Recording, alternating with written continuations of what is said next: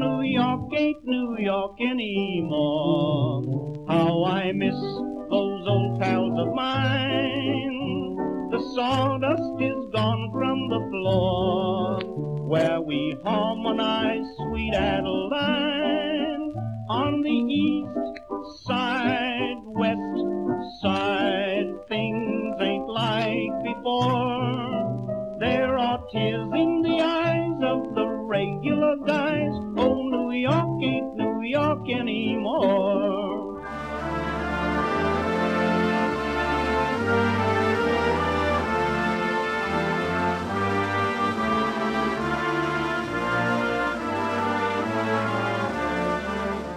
Hello, history lovers, and welcome. I'm your host, Dean Karayanis, and this is the History Author Show on iHeartRadio. In this episode, our time machine travels back to the birth of modern Israel.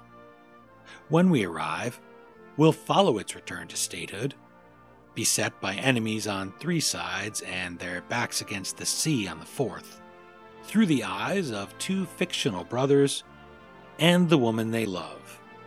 Our guide on this journey is Martin Fletcher, who brings us Promised Land, a novel of Israel. In this first book of a three part series, we'll meet characters shaped in very different ways by the darkness of the Holocaust. As a teen, Peter escapes Nazi Germany for America Despite hopes of a reunion, the family he leaves behind perishes, all except younger brother Ari, who survives to reunite with Peter in the newly proclaimed Jewish state. In those early days, Peter protects Israel as an agent for the Mossad. Brother Ari builds it as a businessman. And then there's Tamara, an alluring Jewish refugee from Egypt seeking a new life in the reborn nation where she can hardly speak to people because there's not yet that shared language. The love triangle between these three vivid characters spans the first 20 years of Israel's modern existence, as war, intrigues, and jealousy threaten to tear their lives and the infant nation apart. You've seen Martin Fletcher's work as NBC News bureau chief in Tel Aviv, and he's earned recognition with the National Jewish Book Award a Columbia University DuPont Award, several Overseas Press Club Awards, and five Emmys. His previous books include The War Reporter, Jacob's Oath, and Walking Israel. Visit him at martinfletcher.net or facebook.com slash martinfletcherf page. Okay, now that we've arrived back in the flood of refugees returning to their ancestral homeland. Let's join Martin Fletcher and explore his latest novel, Promised Land.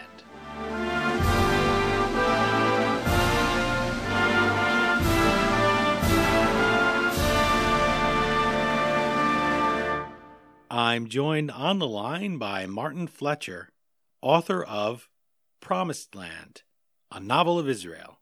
Thank you for making the time to chat with the History Author Show. Hey, Dean. Hi. The founding of modern Israel is such a unique moment in history that when they sent me Promised Land, I said, I have to check it out, I have to read it. I love historical fiction. Here we have one of the very first states going back many thousands of years. It's lost for centuries and then it's reestablished.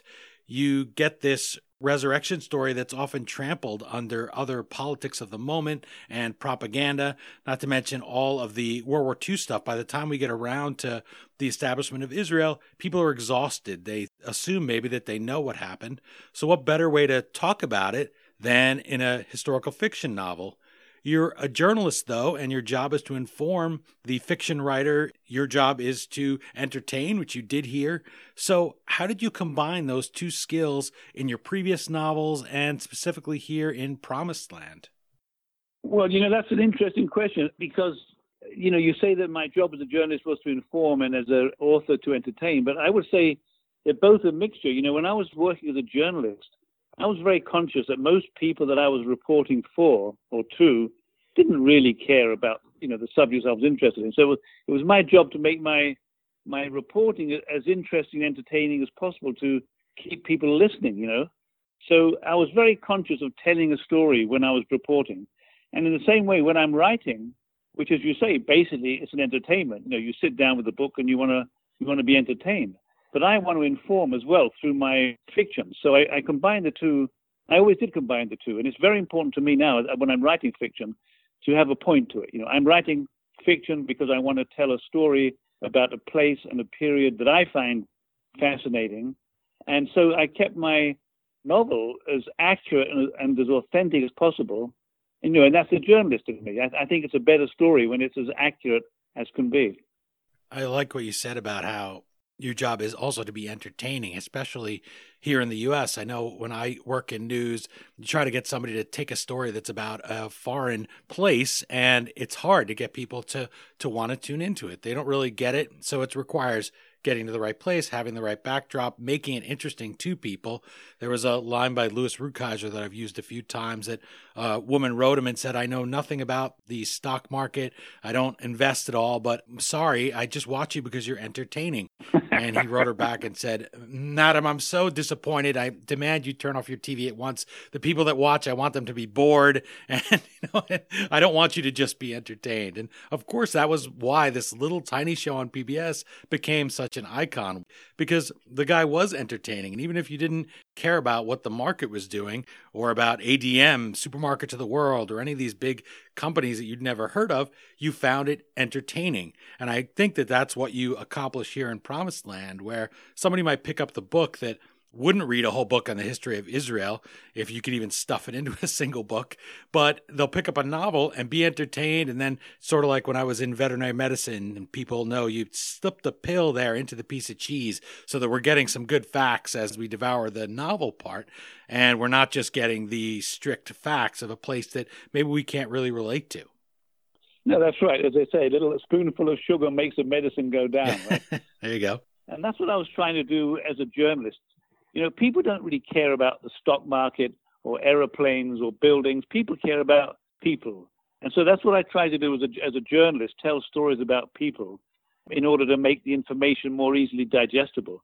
And, and I got to say, that carries over well into writing fiction because the stories I'm telling about Israel, I think, are really, really important and interesting, but I'm aware that many readers may not find it so interesting. So, what I got to do, first of all, is entertain. I have to tell a good story about people that the reader will care about.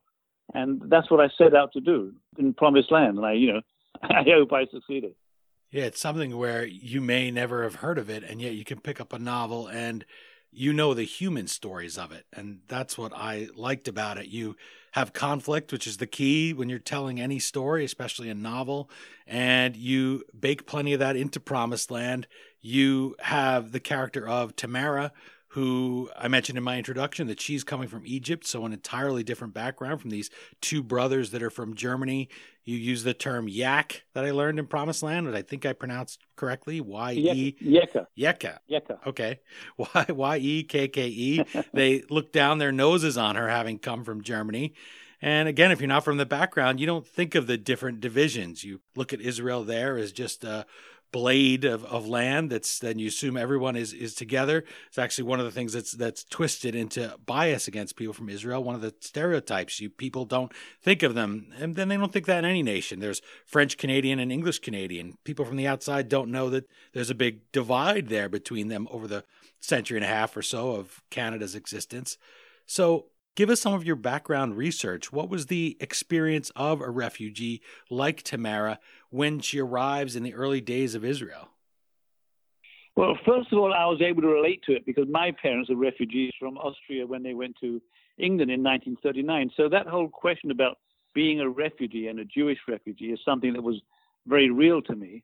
And then also, the whole story of Israel is it's such a struggle you know, um, you mentioned earlier about the, the extraordinary history of the of the place, which ended with the, you know, the Holocaust and and the World War II and, and, and the history of the Jews. Um, and then they arrive in Israel finally to build a country out of almost nothing. And one thing we forget is how difficult it was for the period, for those people who arrived, the pioneers. And that's what the book is about. It covers the first 20 years of Israel's existence. And one of the main problems at the time was that the Jews who ran Israel were mostly from the West, you know, mostly from Germany, Austria, Poland, and there were, of course, many Jews who lived there before the state of Israel. But another 800,000 Jews came from Arab countries, from Yemen, Tunisia, Algeria, Egypt, Iraq. The Jews from Europe kind of looked down on them. You know, they weren't as sophisticated and as cultured as the Europeans. In fact, they were very sophisticated and cultured, but in their own cultures. You know, it was a, it was a different culture from people ran the country. So the yeah, so the Western Jews, the Ashkenazis, looked down on the Eastern Jews, who they called the uh, Sephardim, Sephardic Jews, and that was a source of great tension. Which was, and it's been, it's, it's, there's still some tension even today, even though there's pretty much a lot more equality today. But so that's what I wrote about. The two German Jews, the key figures in my book, uh, come from Munich. Um, they they made their own ways to Palestine, where they met up again after the Holocaust, and they begin to build the state of Israel. And they fall in love with the same young woman who is a, a, a Jew from Egypt. And for me, the reason I did it that way was I wanted to set up the conflict between the Ashkenazi Jews and the Sephardic Jews, the Western and the and the Eastern Jews, and tell that part of the story in the early sections of the book, because that was key to the growth of Israel, the key tension, and um, you know one of many tensions. You know, while Israel was struggling to to, to defeat the Arab armies that were attacking it, they were also struggling in, internally in terms of finding out, you know, just building a country from nothing.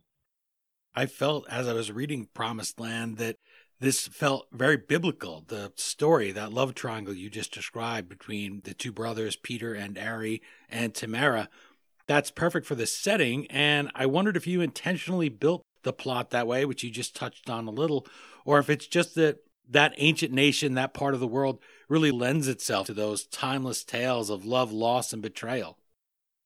I was trying to make the comparison between the brothers and the young woman they fall in love with. But, you know, a lot of people asked me when they read the book, whether I had meant that as a metaphor, that one brother was the Jewish nation, one brother was the Arab nation, and the, the girl they fell in love with was the land of Israel. Wow, that's cool. that's yeah. great what people see, said, right? You're writing. I said, no, it never occurred to me. It's a good idea, though. I wish I had thought about that. wasn't intentional. It wasn't intentional, but as you say, the subject lends itself to that kind of interpretation because it's such a big epic story, the land of the Bible, and the brothers jealous of each other and the young woman they fell in love with. You know, it is almost a biblical story. And I was conscious of that while I was writing, that the small story of two brothers and the woman they love is really the small story that tells the big story of the nation and the struggle. So I was very aware of that. That's why I did it. That's what they say in history, uh, where you work from small to big. As a fellow that I was meeting up with the other day at Simon and Schuster to get some books, and we were talking about what sells and what doesn't sell in the market and what people like to read. And he says the couple of people that tell the story of the bigger war, the bigger struggle, that's what always draws us in. And what you were just saying there about that love triangle is so illustrative of that because you look at them and you say immediately the setting, the theme, the place they're living, the times they're living in, you can't help but immediately put them in there and have it all blend together in your mind and think, I see something more in that than what you intended. As it turns out, if we didn't know you weren't able to speak to you, we would just be left assuming that that was what your intention was when it wasn't. The brothers, as you said, both born in Germany. Peter escapes to America to grow up there. So here's another cultural divide between those two brothers. What do you think surprises readers the most about how people from so many different backgrounds, without even a common language, united only by this ancient faith that they may not even have been able to be free to practice in other countries before they got their own? Only that unites them at all. They're so different.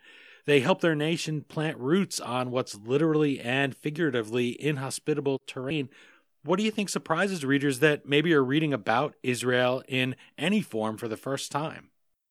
Well, first of all, imagine this you're a Jewish refugee coming from Europe or from Russia or from America, from anywhere, and you decide you're going to go live in Israel. And Israel's only one or two years old. You know, there was nothing. The total exports of Israel in 1948, when it was founded, was $6 million and it was almost all oranges. so there wasn't much there. Wow. It's surprising. Then they all had to learn another language. They all learned Hebrew. Hmm that's pretty extraordinary that before you can even begin your life in the new land, you've got to new, learn a new language. And everybody is learning the language at the same time. So I, I found that extraordinary. There were many things that are extraordinary about the period. Mostly the fact that everybody came with nothing. You know, there was nobody had anything. It was everybody was poor. Somebody once said to me that in those days we were all in it together. We all wore sandals, and if you were rich, you wore better sandals. that was the extent of it. And that's what I wanted to bring out in the book. You know, one of the brothers becomes a billionaire in the book, and I wanted to explain how it was possible at that time to do that in such a poor land. And while the other brother was a spy with Mossad protecting the country. And what did he do in order to protect the country? So, you know, I tell the sort of the small stories of the two brothers and their love affairs. And also I tell the stories of their careers. And so the stories of the love affairs is, is the personal story that pulls you in and that I found intriguing myself. But their careers, their developing careers, tells the story of the developing country you talk about the founding and about building things, and it reminds me of our founding fathers in the United States, which is often a parallel that's made because they're inventing everything from scratch. They don't have anything, but at least they do have that common language. They have the common law, literally British common law. They have that in common. But here you have people, and it's almost like going to the moon would be if you were forced to go to the moon. You only had these few things. You had to start a whole new colony there if they, let's let's at least give the people air. It's so much where you're saying you're going to rebuild people. It's all, almost like gluing a vase back together after it's shattered into so many pieces and been cast to the wind. And that's what is done here by David Ben Gurion, somebody who shows up in your book. He was the modern founder of Israel and served as its first prime minister. I'm curious to the reaction of cameos of people like that an Israeli leader who's very revered, who has legendary status. When you bring a character like that into your book, I imagine for a moment maybe you take a pause and say, okay, I'm going to put words in his mouth or make her be in a scene that wasn't true to life because this is historical fiction. You have that license to do it. Do you have to take special care so nobody says, oh, he would never act that way, or is pulled out of the moment of the story of the book because it seems out of character. How do you approach writing about somebody like David Ben Gurion? Well, yeah, no, that's very much an issue. And I suppose that when you're writing historical fiction, you know, based in, the, say, the 16th or 17th century, you've probably got a lot more freedom because who, know, who knows how they spoke in those days, right? But yeah. if you're talking about more recent times, like David Ben Gurion, and I mentioned other people like you know the, the, the head of the Mossad, for instance, and army chiefs of staff and whatnot. Well, there are many people alive who remember them. So yeah, it's very much incumbent upon me as the author to get it right. And so I did a lot of research. And when I put words in people's mouths, it was all based on conversations that I knew that they had. And when I described people, it would be a, I would very careful to make it a very accurate description. That was it. Research that I, I loved that. I mean, I loved doing the research. I spoke to lots of people for this book. I actually began Promised Land as a, as a non-fiction book, but it became a novel. And so I did a lot of research. And then when I turned it into a, a novel, that research helped me to get make it as authentic as possible, which is always my goal in all my novels, uh, historical novels, that they should be as authentic as possible. I am glad that nobody came to you and said they were sucked out of the moment because it's a good story and that kind of thing could make you put it aside. For me, I remember reading a book one time, historical fiction, and they had Theodore Roosevelt going to a house of prostitutes, and I said, "Well, he didn't even believe in second marriages." I said, "You know, he he was uh, that kind of guy. He berated himself and berated himself after his first wife dies quite young, and he says, "I'm I'm not going to uh, get married again. I'm against second marriages. It's like having my wife and family in New York City and another whole family up in Albany." And so things like that if you know the figure and it's a beloved figure like david ben gurion you might not want to read about him doing something or saying something. You just say is that a character? It could even just be a, an anachronistic term. It's a minefield that you walk through a little bit i'm sure when writing about somebody like that. Yeah no but i enjoyed that minefield. And I mean, in my se- in my second novel, Jacob's Oath, I wrote about a character who was eating an apple on the Lüneburg Heath in May as he was walking through Germany in 1945. And the only comment that a German friend of mine made after he finished reading the book was he said, There were no apples in May in Lüneburg Heath. It's the wrong season. so I said, That's all you got out of my book, you know. but it's true. The, if, if you get those little details wrong, it breaks the spell for the reader who knows who has that information, and you lose the reader's confidence. So it's very important to get it all right. And as I say, that because I enjoy the research, and I was a journalist, or still am, that's one of my strengths, probably, is to do enough research to, to make it sound right. And yet you actually put the words down in print, which is an important part of it. You have to know when to stop researching and when to start writing, or else you'll never get it done. No, that's right. I mean, some people, famous writers say that research is, is just a crutch. Yeah. and you sort of just keep going. But I enjoy the research, but it's absolutely true. At a certain point, you've got to sit down and write. My goal is to write a story in which there's no research at all. It's just all out of my head. I would love that. but uh, there wouldn't be historical fiction, I guess. Yeah, maybe your own life story. And even then, you have to go back and check because we don't remember everything perfectly. Throughout Promised Land, you use Yiddish terms also. Talk about research for somebody like myself, being Greek American, I would have to go back and look up some of those. Although my parents did both work at a Jewish school for a time, so they've picked up quite a few. And my mother comes by way of London, where she was born. So she's this Greek lady with the slightest of English accent, and she'll occasionally slip in a Yiddish term. And my wife said, "Well, how did I get how did I get this from this woman? Like she's so unique." So the, the, these are terms that are sprinkled, and it's. I heard somebody say that uh, Yiddish is the language of comedy here in the United States. So at least in the New York City area, other Jewish areas, we're familiar with some of those Yiddish terms, and they're so much fun just to sneak one in, like I did earlier with that term Yeke, the name for the German Jewish people that come to Israel. But I'm always interested in how authors strike the right balance with slang terms like that because you can't overuse them. So imagine my delight when I'm reading Promised Land and I come across this scene with Ari, the businessman of the two brothers, and he's sprinkling in so much Yiddish into his conversation where he's trying to tempt this government man. He's trying to schmooze him and get him to invest in his idea. And the government man agrees. He says, This is a great presentation. You have a great idea. And then he tells him, you know, maybe you want to tone down the Yiddish a little bit because you're just using so so much of it. Because this does uh, again what good fiction, what good dialogue specifically does. You accomplish so many things right there in that little exchange, advancing the plot. You tell us about his background. You tell us about this divide where this man who comes from outside, who comes from Germany, does Ari that he needs to ingratiate himself, he feels, and be like, I'm a real Israelite, even though that's not clearly defined yet exactly what it is. So I wanted to ask about that scene if I asked you about nothing else. Did I catch one of the things you were trying to accomplish when crafting that scene where you wanted to get your terms in but explain why, as you're supposed to do when writing dialogue, you're not constantly slipping in terms, especially for people like myself who might not know what all those Yiddish words mean? Yeah, no, that's a that, first of all, thank you. That's a great summary of that scene, and and, and I'm glad you picked up on that. Yeah, no, first of all, when you throw in foreign words, it can become a bit tiresome if it if it's too to the reader if it's too much.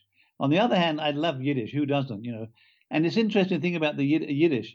Of all the languages in the world, and like you know, in, in uh, America is this melting pot of hundreds of different languages, and you're a Greek American. You never really hear people talking outside your own community about what Greeks say, you know, what Turks say, or what Danish people say. But Yiddish is a language that people are always quoting. That's true. It's such a colorful language. You know, I need this like a hole in the head. You know, that's a Yiddish hmm. phrase like a loch in kop.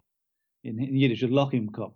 So yeah, so um, I wanted to have fun with that, but I also didn't want it to become tiresome. And then I thought, well, I'll overplay it, and then the you know exactly as you described it, and then the the Yiddish person he's speaking to will say, hey, hey, hold on, you don't have to be so Yiddish, you know. so he was trying hard to be Yiddish, you know. So yeah, no, it, it, it, you've got to be very careful when you're when you're using foreign phrases in literature because it does become tiresome, and it becomes like who, who's this? You know, the author's trying to show off with all his knowledge, you know. You don't want that. But I thought that was a lovely scene. Personally, I had great fun writing, and I've got to say. Oh, I had great fun reading it. I was going to mention to listeners, I have a big smile on my face. I'm realizing as you're telling it because that was a lot of fun and a very human moment and it avoided you having to do what some authors will do where they'll put a list of terms in the front of the book so that you can go and refer. But if you're going to take that moment it literally takes you out of the flow of the story. If you have to go look up what one of these words mean i much prefer if you just use it in context as you did there. Plus we get to be inside ari's mind when he's thinking oh well, what's the word for that? Oh I'll, I'll use this. Let me use it. Let me that's part of his pitch. And we see he's really passionate about his business, a real three dimensional character. And for me, I love the nuts and bolts of it. I love speaking to you and hearing that you planned it that way mm. so that we wouldn't be flooded with those terms. And if he uses one again, every time he uses one in the future, we think back to that scene, mm. we remember that chuckle, we remember why he's doing it because he wants to fit in. I don't think I've ever read a book of all the novels that I read that that was that was so perfectly tied back to that and justifies, for lack of a better word, what what happens later when they use that language. We're so much more forgiving of him because we're rooting for him. We understand why he's using those terms. Yeah, because he's also a, a very well. All the characters are very multidimensional, but Aryeh the businessman is a real. Is a, he's a real hard case. You know, he was he survived the concentration camps. He's got sharp elbows. He want all he wants to do is get rich any way he can. He's partly a very nasty guy, but he's also somebody you can understand why he is the way he is. And that scene with the, with the Yiddish scene, it made us sympathetic to him. You know, we under we we sort of understood who he is. It was a it was a window into into who he really is. You know, he's not just a the tough, nasty businessman. He's he's a sort of a fellow trying hard to survive in this new land. And so I thought that was a nice way of, of achieving all that. You're enjoying my conversation with Martin Fletcher, author of Promised Land, a novel of Israel. Visit our guest at martinfletcher.net or at facebook.com slash Martin Fletcher F page. Historical Novel Society magazine writes, quote, Promised Land is a sweeping novel of personal and national evolution within Israel as it attempts to forge its respectable permanent place in the local, national, and international communities. Readers will immediately become engaged in this memorable, well crafted work of historical fiction. As I read that review, I thought of John Lennon's lyric Life is what happens to you when you're busy making other plans there are so many threats and obstacles for your main trio of characters. We've touched on a few of them already, and there's a mountain more. There are challenges for anybody who falls in love, much less falls in love with the same girl that their brother happens to be in love with.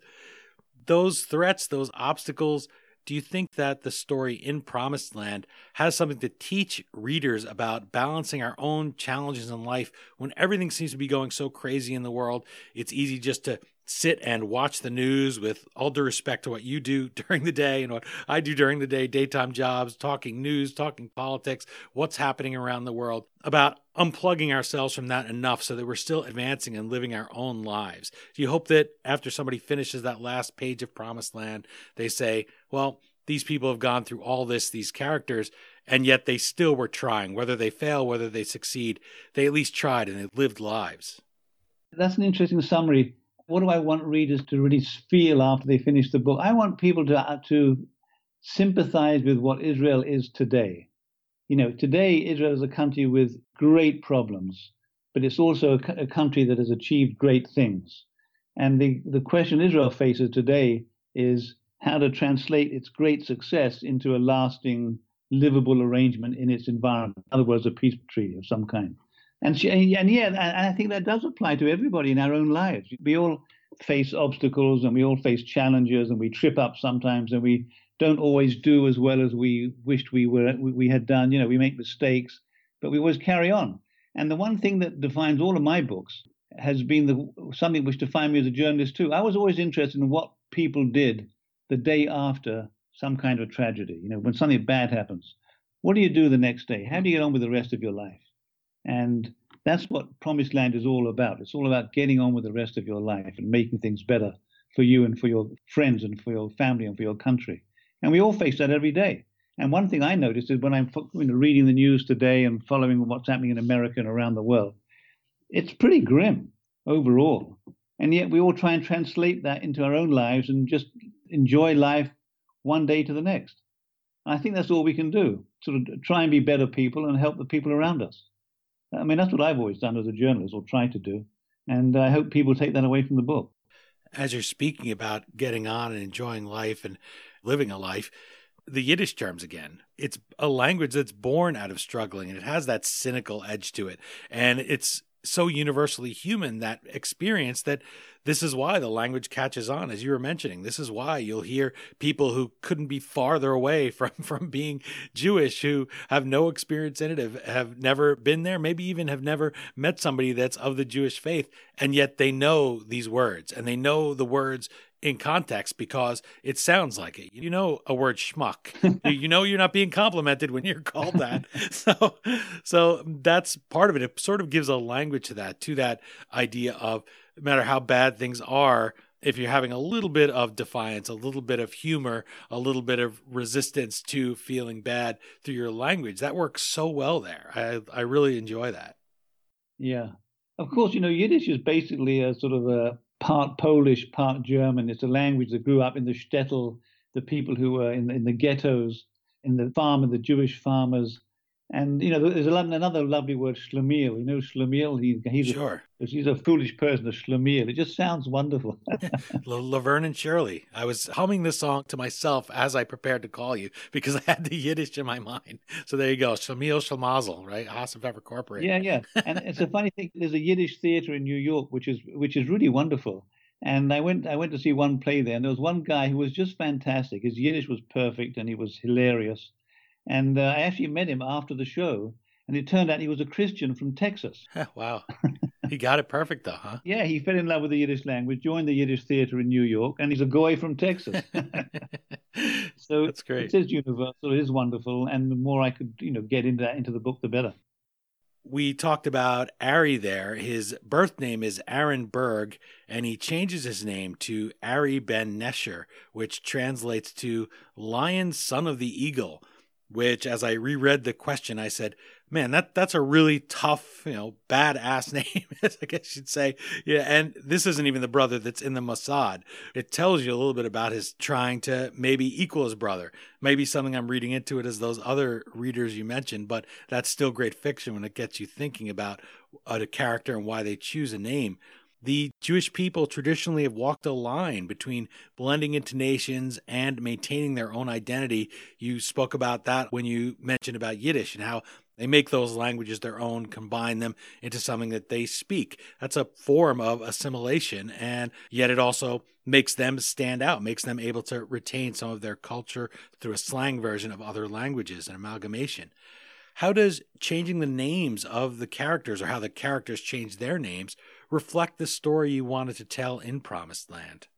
Well, changing your name is, is, is, a, is a thing that, you know, Jews travel from country to country throughout their history, and they always try to blend in, and they change their names.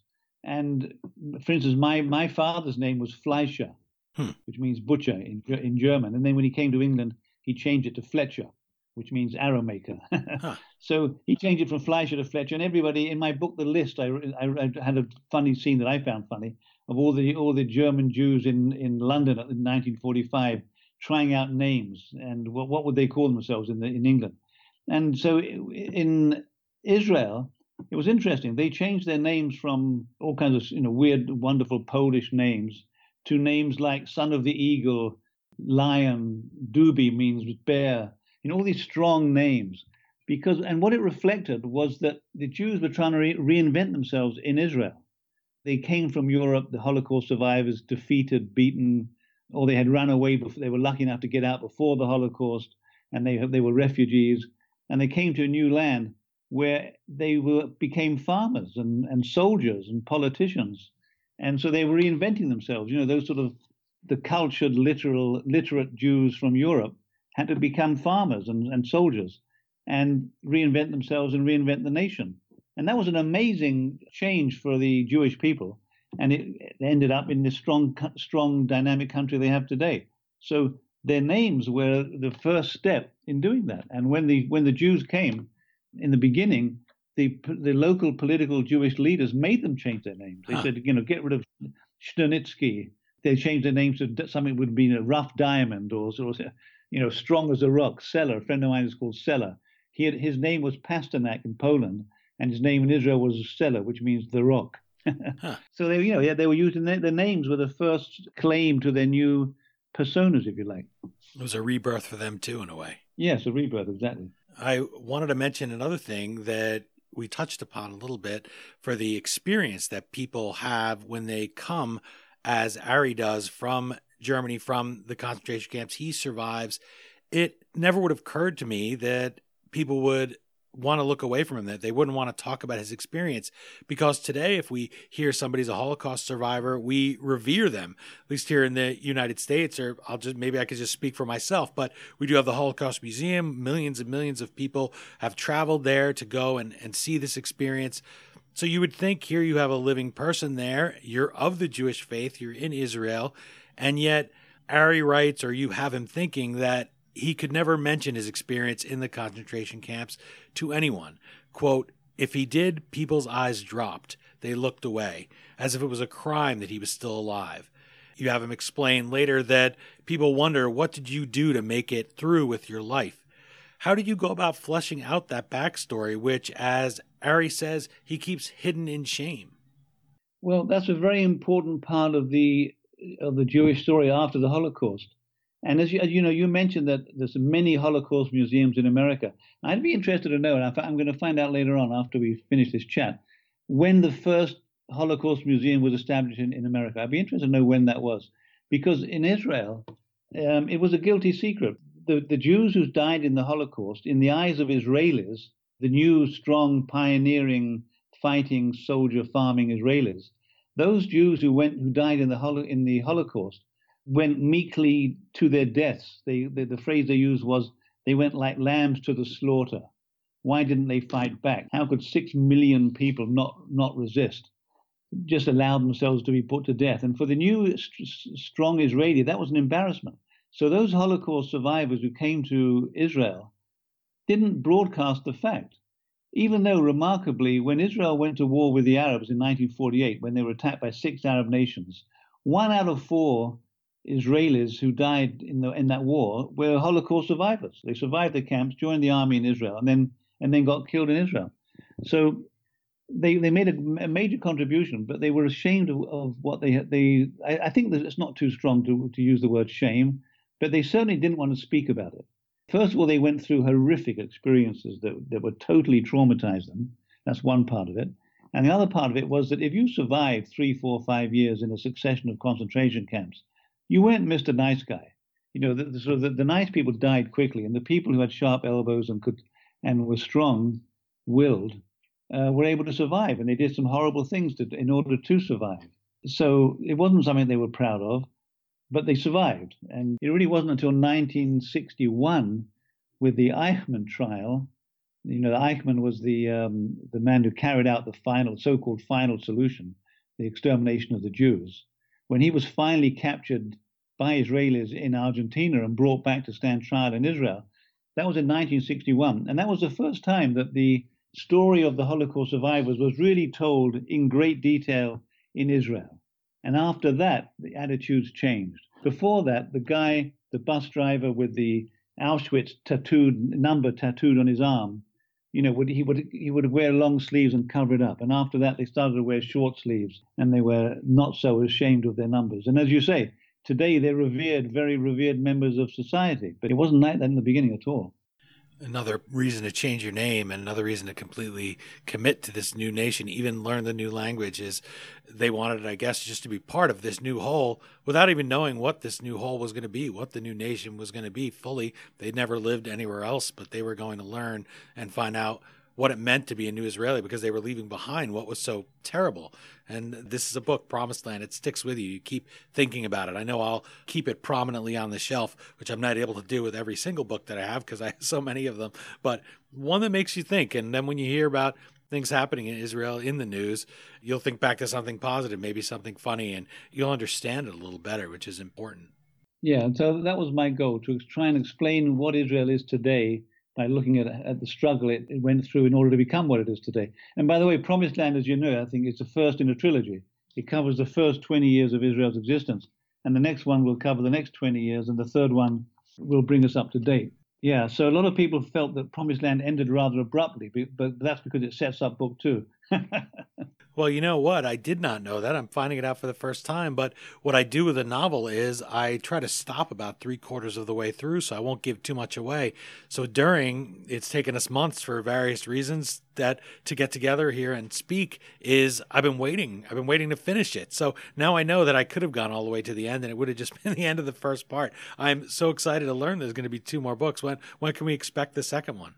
Well, I'm not sure, but let me tell you, Okay. if you're three quarters of the way through, I think the last hundred pages are the best. So good luck. Ah, thank you. it all sort of comes together. I'd love to hear what you hear your thoughts when you finish it. I will. The, ne- the next one, well, I'm I'm writing now, but probably a couple of years, I should think. It, it takes time, unfortunately. It takes so much time. I didn't realize how long it takes to write a book. If I'd known, I'd never have started. well, we're fortunate that you did start. I'm glad that you were. I'm glad that you were ignorant of the fact of how much time it would suck out of your life. yeah. I like to ask novelists to share a short passage from their book and read it for our listeners. What you choose tells us something, as does dialogue, about what stands out to you as an author, what you're trying to accomplish. It also gives listeners a flavor for the fiction they'll be enjoying when they read Promised Land. So set up this package for us and have at it. So the, the bit I'd like to read is from the beginning of the book where the two brothers are separated. Because the whole book is about the, the, relationship of the two brothers. And this is the moment where they're separated as children. One is 12 and a half, one is 14. One is being sent off to America to escape the rising Nazi anti Semitism and what, of course, became the Holocaust. And the rest of his, and his other brother stays behind. So this is what I'll read. At the train station, Aaron tried to cling to his brother while Peter cuffed Aaron around the head and gave him two of the butter biscuits that Mama had baked for his journey. Pappy and Frau Bildner watched the brothers hug. Her lips quivered, and Pappy had to look away. There were whistles and clouds of steam, and people rushing with trolleys piled high with cases, and men in black leather coats with swastikas and guns scanning faces, examining papers, while their dogs strained on leashes.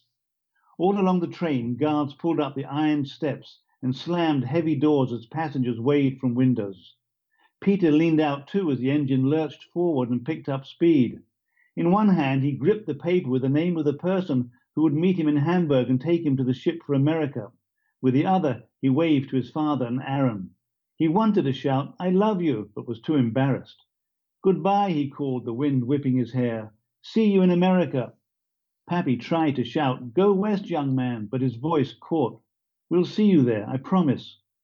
With a long, thin whistle and a screech of wheels, the great metal machine rattled around the bend, and Peter was gone, a trail of smoke rising behind him. So for me, that trail of smoke rising behind him was kind of a nod to what would happen to the family, which was that they would basically be gassed and then their bodies burnt in Auschwitz. Because that's what happened. You know, when people, when the Jews in Auschwitz uh, or those other camps with the gas chambers, they were told when they arrived, they said, the only way you're going to get out of here is up is through the chimney. So that, yeah, so that line that I wrote at the end of it, what I just read, uh, trail of smoke rising behind him, you know, referred, of course, to the, the steam of the engine. But I thought some people may get that reference to the family and what would happen with them. when I think of the two brothers, I think of that moment in the car when they're driving to the station and they're together. I just I remember them in the in the seat and they're together next to each other and he's holding on to him and all these things. And I think that because you write that scene that way, you are able to see them in the future and you you still have as we talked about you building that character and you say they're they're rough on each other. They're they're mad at each other. They have every reason for Peter to knock his brother out, and yet you see that early relationship where they're just like any other two brothers. I mean, I'm a youngest brother myself. I have two older brothers, and when you get older, things aren't so easy. You don't always get along. You see things differently. Maybe in, their case, you fall in love with the same girl, or it could be the same job. It could be the same bike. It could be you feel your parents treat you differently. But we get to see the good times for them there, even though there are these clouds hanging overhead and you you give us there the, the vision of the Nazi officers that are standing around. And so we know that it's going to get bad and it makes their bond even stronger. I realized as you were speaking that as I think about the two brothers, I, I'm always drawn back to that moment when they say goodbye and they promise they're going to meet again in America with the whole family. And then because they lose the whole rest of their family, they're pushed even tighter together. They're all they have left. Yeah, and, and it's a very and it was a very common story, you know. I mean, everything I wrote, all the all the issues and dilemma I raised in the book are issues and dilemmas that were faced by the country by many people. So that idea of two brothers, or maybe it's two sisters, or maybe it's a mother a mother and a, a daughter, you know, just a couple of people left out of a big family. Everybody else was murdered. So what does that do to your relationship? You know, you have to love each other, and yet hey, you know, life intervenes, things happen, and then you you fight, but you're always drawn together. It's a, it's a tremendously deep intimacy, even among warring warring family members. You know, life life's tough, but they make the best of it, and that's what this, the book's all about. It's about the struggle of the brothers. It's about the struggle of the country and it's about the ultimately redeeming aspects of, of, of all of it. That love, you know, love conquers all, which I I've got to say I believe in life, and I, all my all my stories have been sort of dramatic, big stories, but they're basically love stories. I wanted to squeeze in as time dwindles one other famous historic figure that shows up in Promised Land, and that's Reuven Shiloah, the founder of the Mossad, for whom Peter works. You write of his penchant for secrecy, quote, it was said that when a taxi driver asked him where he was going, Shiloah told him to mind his own business. and when I read that line, I just thought that that was fantastic character development for him. And it, it tells you everything you need to know. And I've actually quoted it because, as I mentioned, I've had a couple of months here since I read my three quarters of the book to speak to people and people that are very secretive, especially people that are, say, on political campaigns that I speak to or work for prominent figures. And I've mentioned that a couple of times. I read it in this great book, Promised Land, this line about the founder of the Mossad. Is this clever writing on your part that helped you flesh out the character, or is that an actual anecdote, an actual quote attributed to him that people said? It's a funny thing, you know, because I sit here breaking my head when I'm writing, trying to come up with funny, clever stuff, and I never do. no, he really did say that. that, that or rather, or rather, it's it's said of him that he said that. I, I sort of nicked that from somewhere mm. else. But yeah, he, he he allegedly said that, and he certainly was that kind of person. There's also that thing about when he recruited Peter to the to the Mossad, the idea that he was almost blackmailing him, you know, threatening him with all kinds of horrible things if he didn't join the Mossad. yeah, you know, it's pretty realistic. yeah, very different meeting than than the goodbye with his brother. He walks in that office, and you're going to do it, and he's just in awe of this guy and intimidated by him, and he says, "Hey, you're you're no different really than the land in a way." When he comes to him, if you need to use a knife as a screwdriver, the knife isn't going to complain and say, "But I want to be a screwdriver," because our lives depend on it, right? So this is it. Yeah. And he answers that call, and he pays for it, as people will learn reading the book. Yeah. Well, but see, yeah. So Peter joins Mossad, and he's protecting the new country. And Aryeh becomes a builder, very super rich, and he's building the country. And so the two brothers' lives parallel each other in pleasant and also painful ways. And again, that's life. We have time for one final question, and I want you to speak directly to listeners who may know nothing of Israel's rebirth and not think this story speaks to them. Why should a reader who is ignorant of Israel's struggles for statehood and maybe isn't really interested in it, they'd rather read a thriller or something like that, although this book is very thrilling. I'll leave it to you to say to say that, but you may be too modest to. But if they don't think this book matters much to them, if they only have limited time to read, why should they pick up Promised Land to enjoy this story? Well, Promised Land is a love story and it is a thriller, and it's also a very accurate account of the first 20 years of Israel's existence. And we hear a lot about Israel in the news, and it's, it's, it's sometimes good and often it's not good. But the extraordinary thing to remember is what is Israel?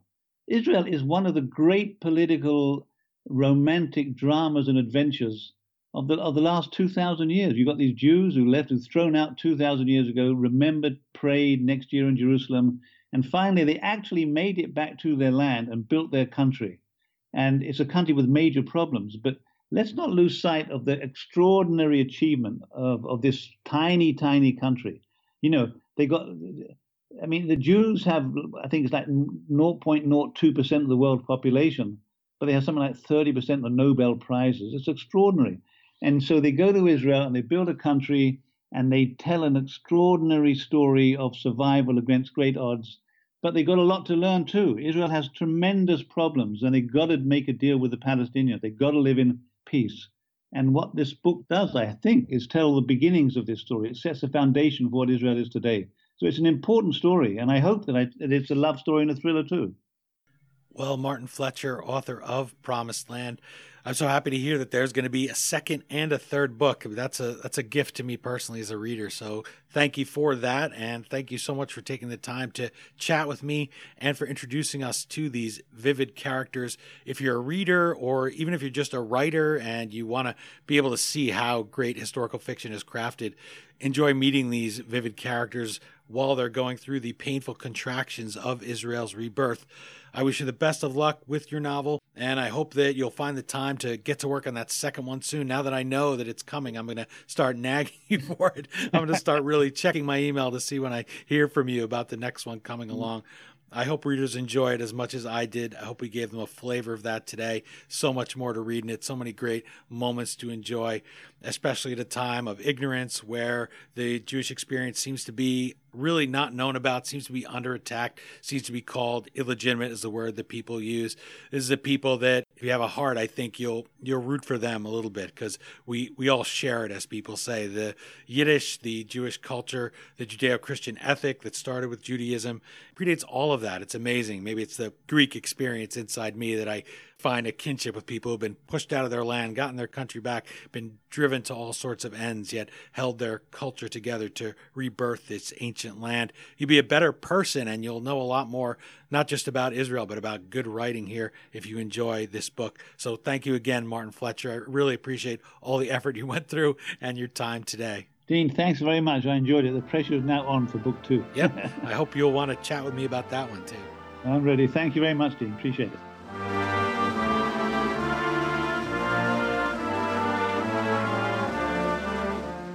Again, the book is Promised Land, a novel of Israel. As always, you can find the Amazon link to purchase your copy at historyauthor.com. And we hope you will click through there, or even navigate via the Amazon banner at the top of our homepage the next time you purchase anything from Amazon. You go to historyauthor.com, that banner takes you through to Amazon and Amazon.com gives us a small portion of every dollar you spend, and it won't cost you any additional gelt. For just those few extra clicks, you can help us keep the flux capacitor on our time machine humming like usual. My thanks to Martin Fletcher for joining us and for sharing this novelized version of the first 20 years of modern Israel's rebirth. We'll look forward to the next two books in the trilogy that bring us up to the present day. Visit martinfletcher.net for more or toss our guest a like at facebook.com slash martinfletcherf page. And while you're at it, let us know what you think of the book and the interview on Twitter at HistoryDean, on Instagram at The History Author Show, or facebook.com slash historyauthor. And if you are checking us out on social media, look for the picture of Promised Land alongside the single malt Scotch whiskey I was enjoying that night. Mr. Fletcher left a very nice comment about the picture on Facebook, and I appreciated that. I love the opportunity to interact with authors and ask them questions, and I appreciate all of you being out there to hear me ask those questions because without you, there'd be no reason for these authors to speak to me at all. That's it for this installment of the History Author Show. I hope you'll join us for our next all new interview right here on iHeartRadio. And if you're an iTunes subscriber, please take a minute to leave us a review. Until our next trip into the past together, thanks so much for time traveling with us today and shalom. We still call it Broadway, but what's in a name?